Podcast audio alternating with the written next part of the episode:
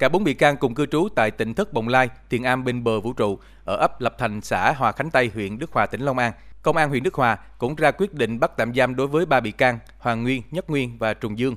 Riêng bị can Lê Tùng Vân bị áp dụng biện pháp ngăn chặn cấm đi khỏi nơi cư trú.